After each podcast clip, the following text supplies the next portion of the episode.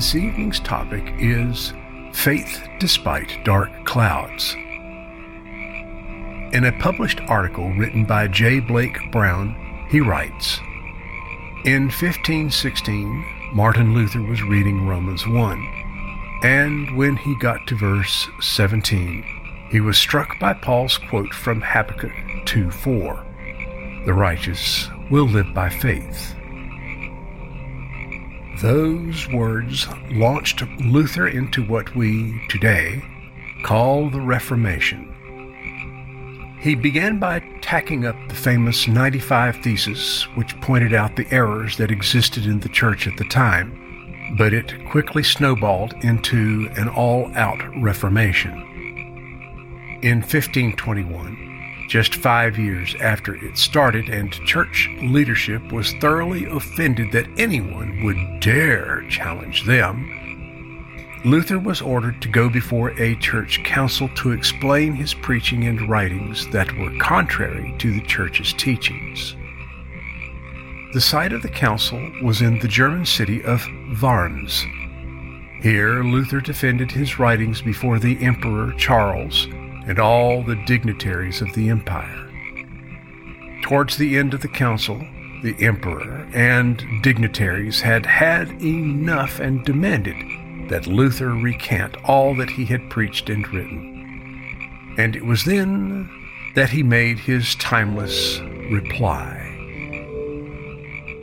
I cannot submit my faith either to the Pope or to the councils, because it is clear as day they have frequently erred and contradicted each other. Unless, therefore, I am convinced by the testimony of Scripture, I cannot and will not retract. Here I stand. I can do no other. So help me God. Amen. This is a great statement of faith in God, one that looked right into the face of circumstances and despite the poised, menacing attitudes, he chose God. There was no reason other than his faith in God that Luther should have made this statement. His circumstances were looming dark clouds. He was facing excommunication, defrocking, and even death by uttering those words.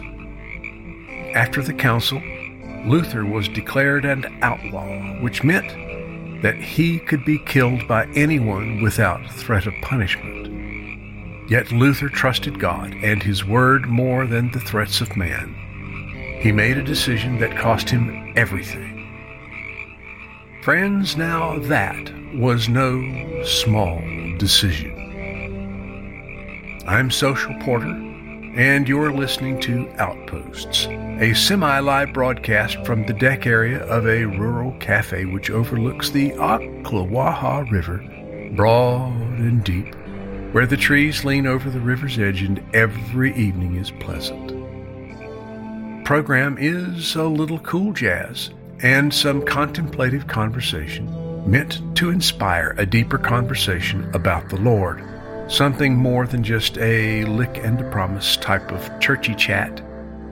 So stay with us, and I'll be right back.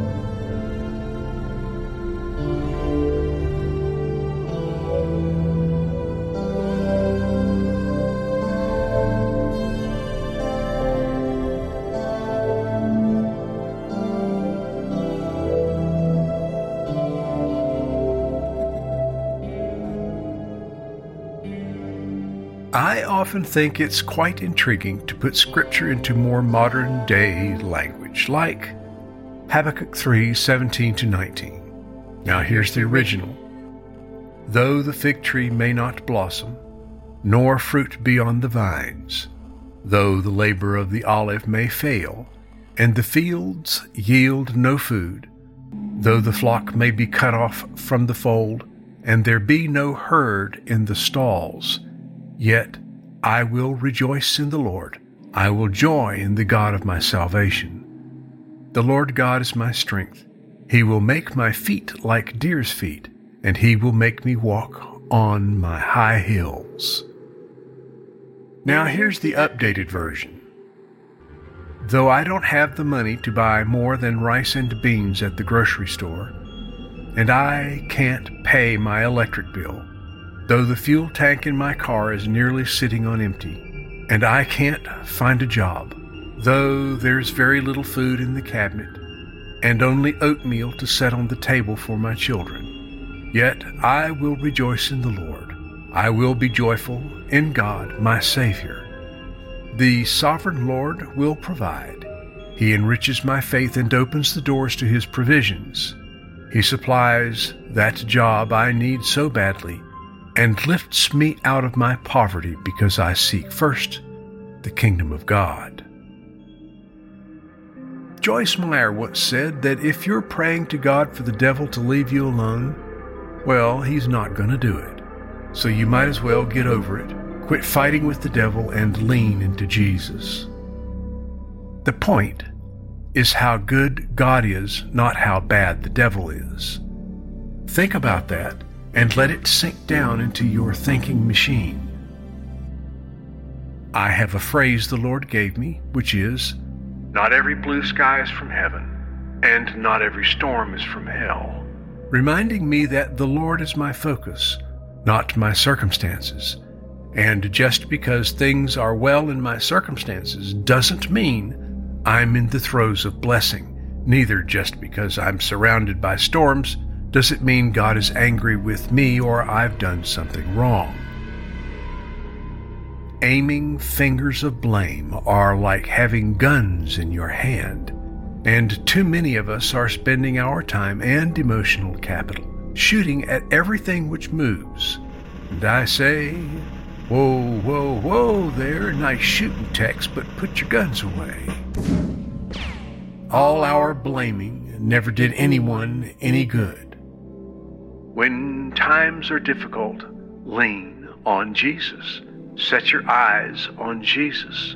Put your hope in Jesus because in Christ alone is our help and hope.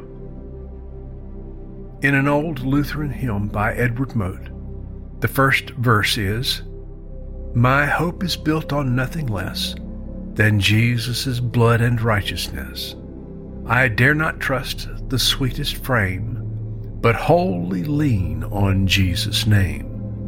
On Christ the solid rock I stand, all other ground is sinking sand. All other ground is sinking sand.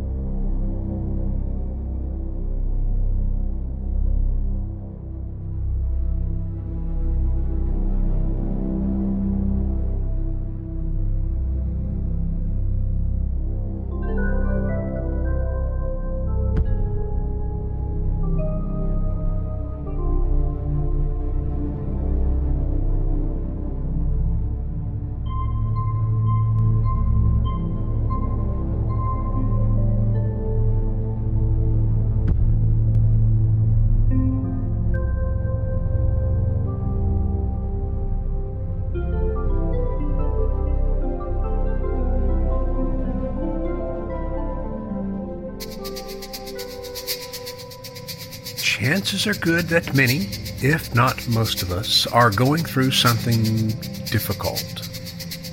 It could be the loss of a job, a family member who fell ill, or overwhelming loneliness in the midst of a church body. In fact, it could be a number of struggles all at one time. Probably early on, someone told you life as a believer was not easy. But now that things are not easy, You didn't know it then like you know it now. Life may have been difficult on many levels, but now, oh boy, now there may be even more difficult. After all, Christians are certainly not immune to trials and tribulations.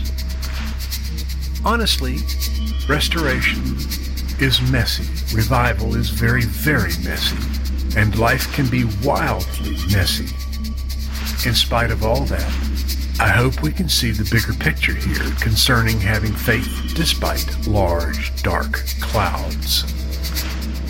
I know everyone comes first to this Old Testament guy when we think about trials and tribulations, but still, he's a great example. Consider Job. Right off the bat, Scripture describes in Job 1:1 as a man named Job. That man was blameless and upright, and who feared God and shunned evil. yeah, right off the bat. God is setting the precedence about Job and all that follows after verse 1.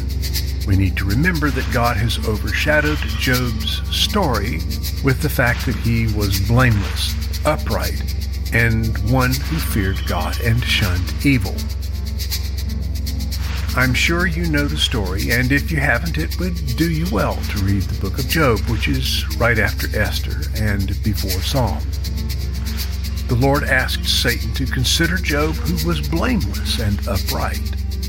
The Lord was obviously very pleased with Job. From the way I read the story, one angle was that Satan believed the reason Job lived his life for the Lord was because of what Job could get from God. Satan believed he was only a hand level relationship and that if God allowed all Job's stuff and family to be taken away, Job would turn and curse God. So, the Lord allowed Satan to take away his blessings. Job lost his oxen, donkeys, sheep, servants, camels, sons and daughters, and eventually even his health. Now we've got to see this, so listen. Here's a man who walked blamelessly before God, and yet the Lord allowed him to suffer. How could this be? Well, Job's supposed friends had all kinds of ideas of why this might be the case. Everything from telling him his sins had caused his misfortune to his wife telling him he should just roll over and die. If you are in a difficult situation, let me encourage you again to read Job's story. And I don't mean just glitz over it, but take it in, roll it around in your mind, and ponder upon it in order to see the Lord's real heart. Now, here's a couple points that I found interesting.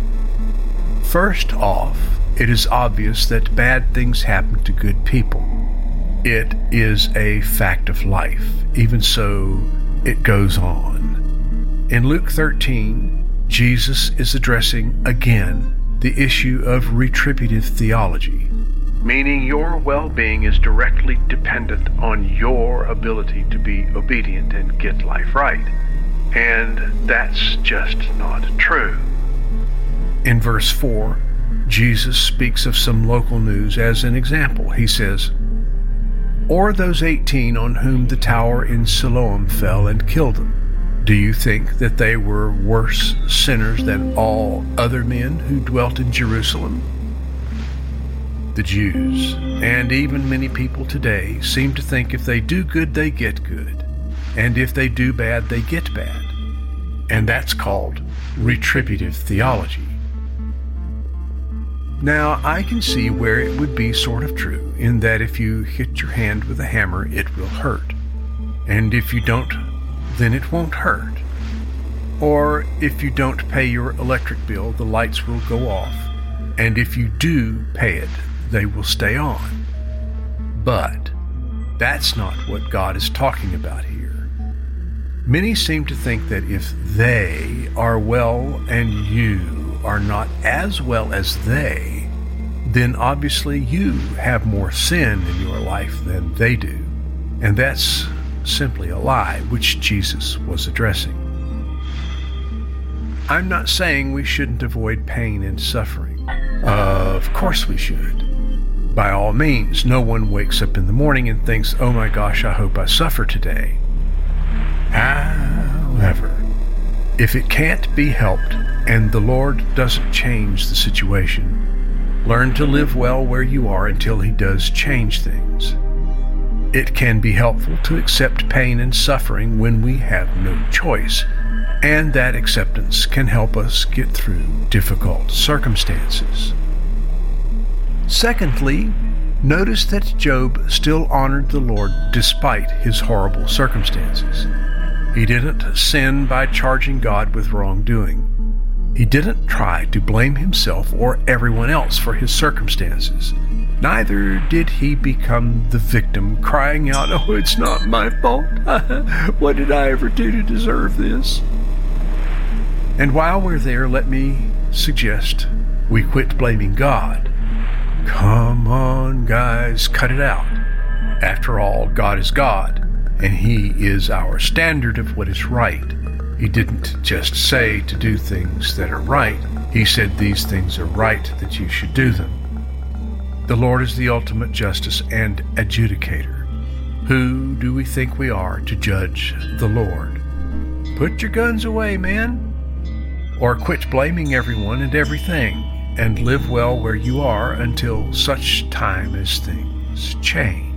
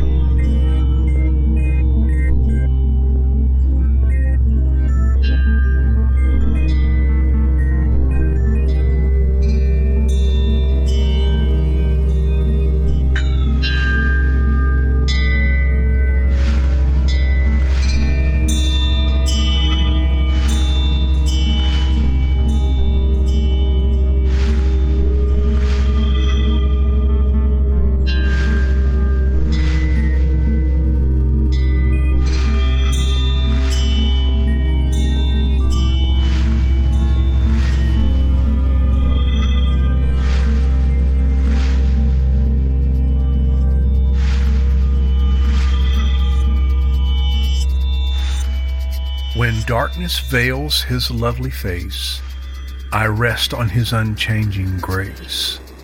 In every high and stormy gale, my anchor holds within the veil. On Christ, the solid rock, I stand.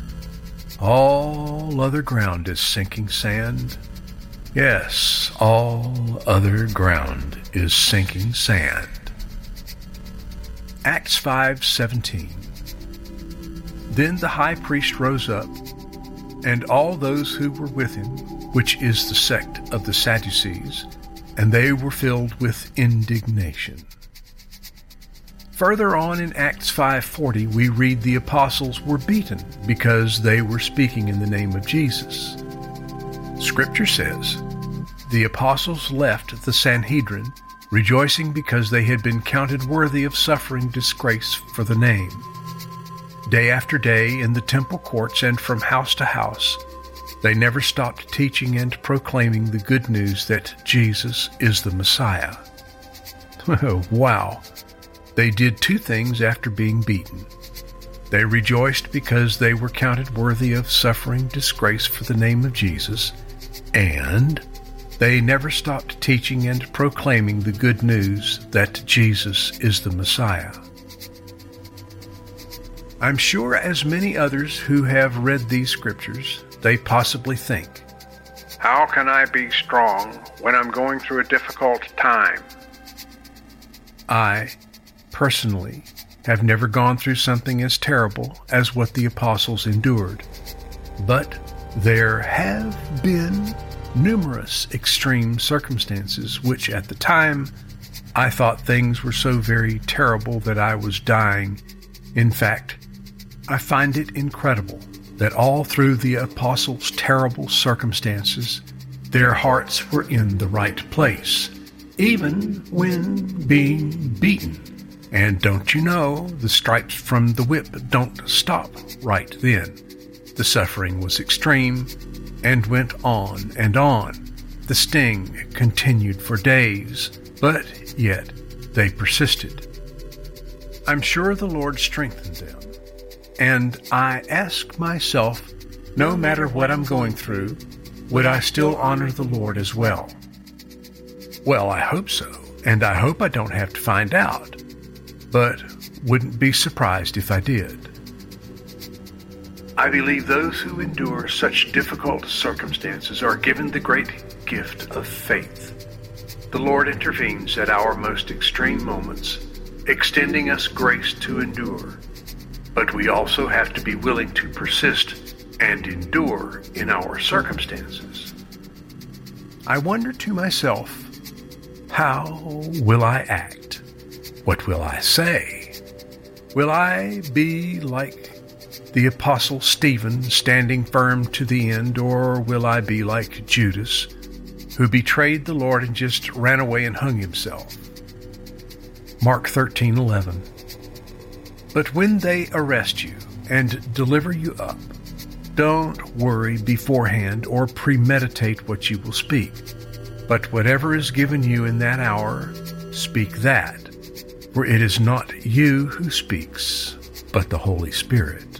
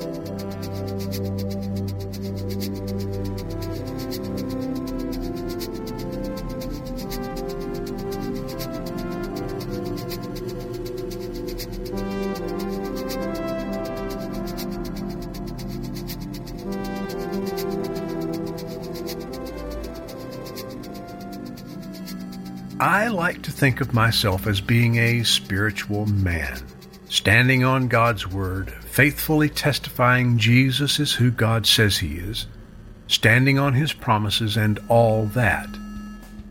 And in truth, I am that person. But I'll tell you what, not too long ago, my wife became ill and had to go to the hospital for a few days. And in those few days, I was so shaken to my core, I couldn't seem to find all my super spiritual stuff. I couldn't find the courage to bind this or that, or the strength to cast down principalities and powers. And what's worse, having been that guy who prayed those sorts of things and having seen people healed on the spot, but this time, none of my words seemed to impact anything. I was reduced to a quivering gelatin mass, and all I could squeak out through my tears was, Help us, Jesus. I don't know what to do. And I'm serious, that's exactly what happened. Now, some folks may say that is just downright pitiful and faithless, but I believe the prayer, Help us, Jesus, is probably one of the most powerful prayers we can pray. Sometimes in the midst of terrible circumstances, that's all we've got. The Lord began to give me endurance and the courage to persist, even though I had gnawing butterflies in my stomach in a bad way 24 hours a day, all week long. I refused to use alcohol or drugs to squash my anxiety because I believed God would sustain me. Uh, yep, and He did. I'm absolutely determined to be present, unhampered, and unanesthetized. In fact, you know, I find it a real evil in the earth with people who believe that there is no such thing as real, genuine evil, but they've reduced all things called evil down to a simple neurosis, and that's just not true. In my heart, I knew not only did he hear my prayers, he was answering me and healing. It's just something I knew in my heart of hearts. There was faith in me despite my dark clouds. Those dark clouds which seemed to overshadow everything. The creeping, ominous gloom of doom that whispered, You don't, you can't, you won't, you didn't, you should have. The whisperings of the enemy, whispering destruction to me through the crack under the door and at the windows of my house. Regardless of all that, there was rising faith in me, regardless of dark clouds. In the midst of all that grief, a friend, many, many miles away, over the phone, spoke a heaven shifting prayer, declaring light and healing to my wife. Within the hour, she was resting and asleep on the road to recovery. Oh, yeah, just incredible. Since then, I found my spiritual legs again. All that to say, we may see ourselves as hero warriors, but when the poo hits the fan, I marvel at how quickly we can find out the depth of our faith. We also learn that in the necessary moment, faith will rise and the tide will turn. If it doesn't, we must trust that God had a better idea and it's on its way. The idea is to go with God, not get what you want. And just because you're uncomfortable and don't get what you want, when you want, how you want, and God doesn't agree with you, you know, that doesn't mean He is no longer God. We are to conform to His image, not Him conform to ours. Our greatest strength is to come into the likeness of the Son. Eugene Peterson wrote Jeremiah lived during one of the most troubling periods of Hebrew history. Everything that could go wrong did go wrong, and he was in the middle of it all, sticking it out, praying and preaching, suffering and striving, writing and believing. He lived through crushing storms of hostility and furies of bitter doubt Every muscle in his body was stretched to questioning. Every feeling in his heart was put through fires of ridicule. What happens when everything you believe in and live by is smashed to bits by circumstances? Sometimes the reversals of what we expect from God come to us as individuals, other times as entire communities.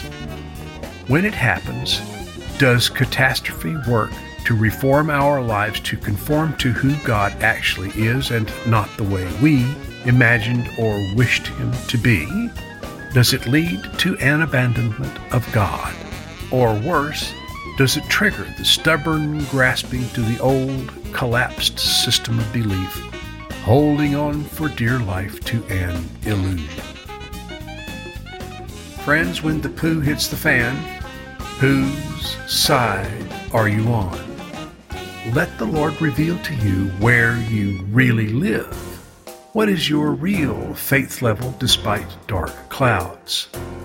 The Lord our God is loving and kind, not cruel and abusive, so we have no reason to be afraid. Let me encourage you. Let God reveal your true heart to you, and then take action as He leads to make some course corrections. Think about that and amen.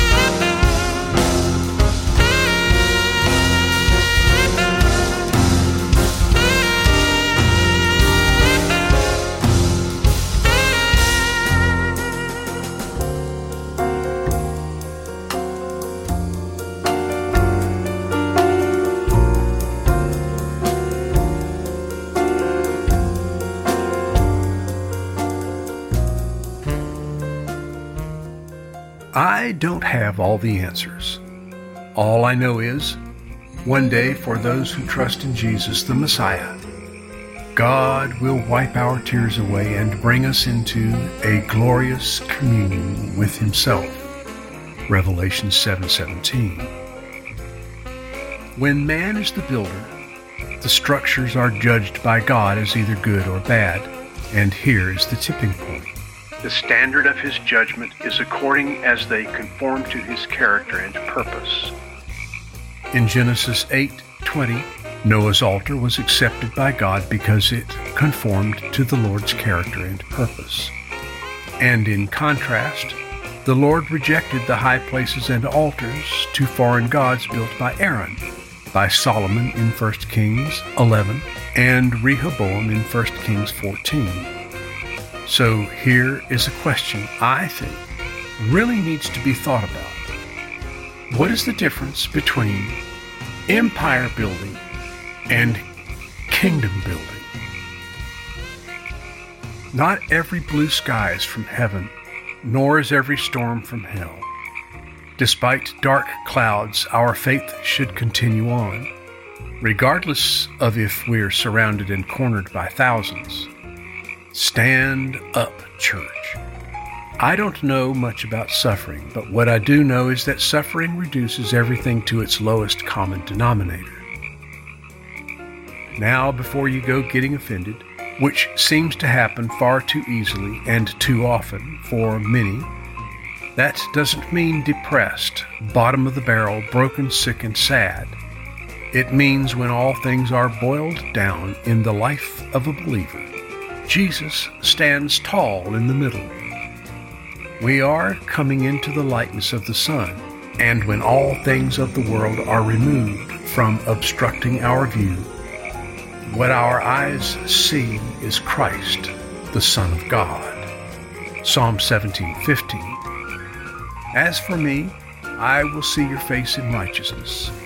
I shall be satisfied when I awake in your likeness. I'm Social Porter, and this has been Outposts, broadcast semi-live from the deck area overlooking the Ocklawaha River where the trees gently lean over the river's edge and every evening is pleasant. This evening's production has been brought to you by Living in His Name Ministries, Alan, Kevin, and Tommy of the Mebane Freedom League, Area 22 Guitars, the brilliant Paul down at WK Studios, and of course, the beloved Jeff and Karen of Trinity Bakers, where there's always something good in the oven. Music was by Andreas, Antoine, Vital Information, Charles, Bill, and Mike. All music use is licensed by BMI. Be strong and courageous and let your faith do its work despite the dark clouds and what appears as looming doom. Your faith is there. Let it rise and see God shift the heavens on your behalf Truly, all other ground is sinking sand. Pray for your friends this week. Go see someone who can't come see you. Drive carefully, and I'll talk to you next time. Amen, amen.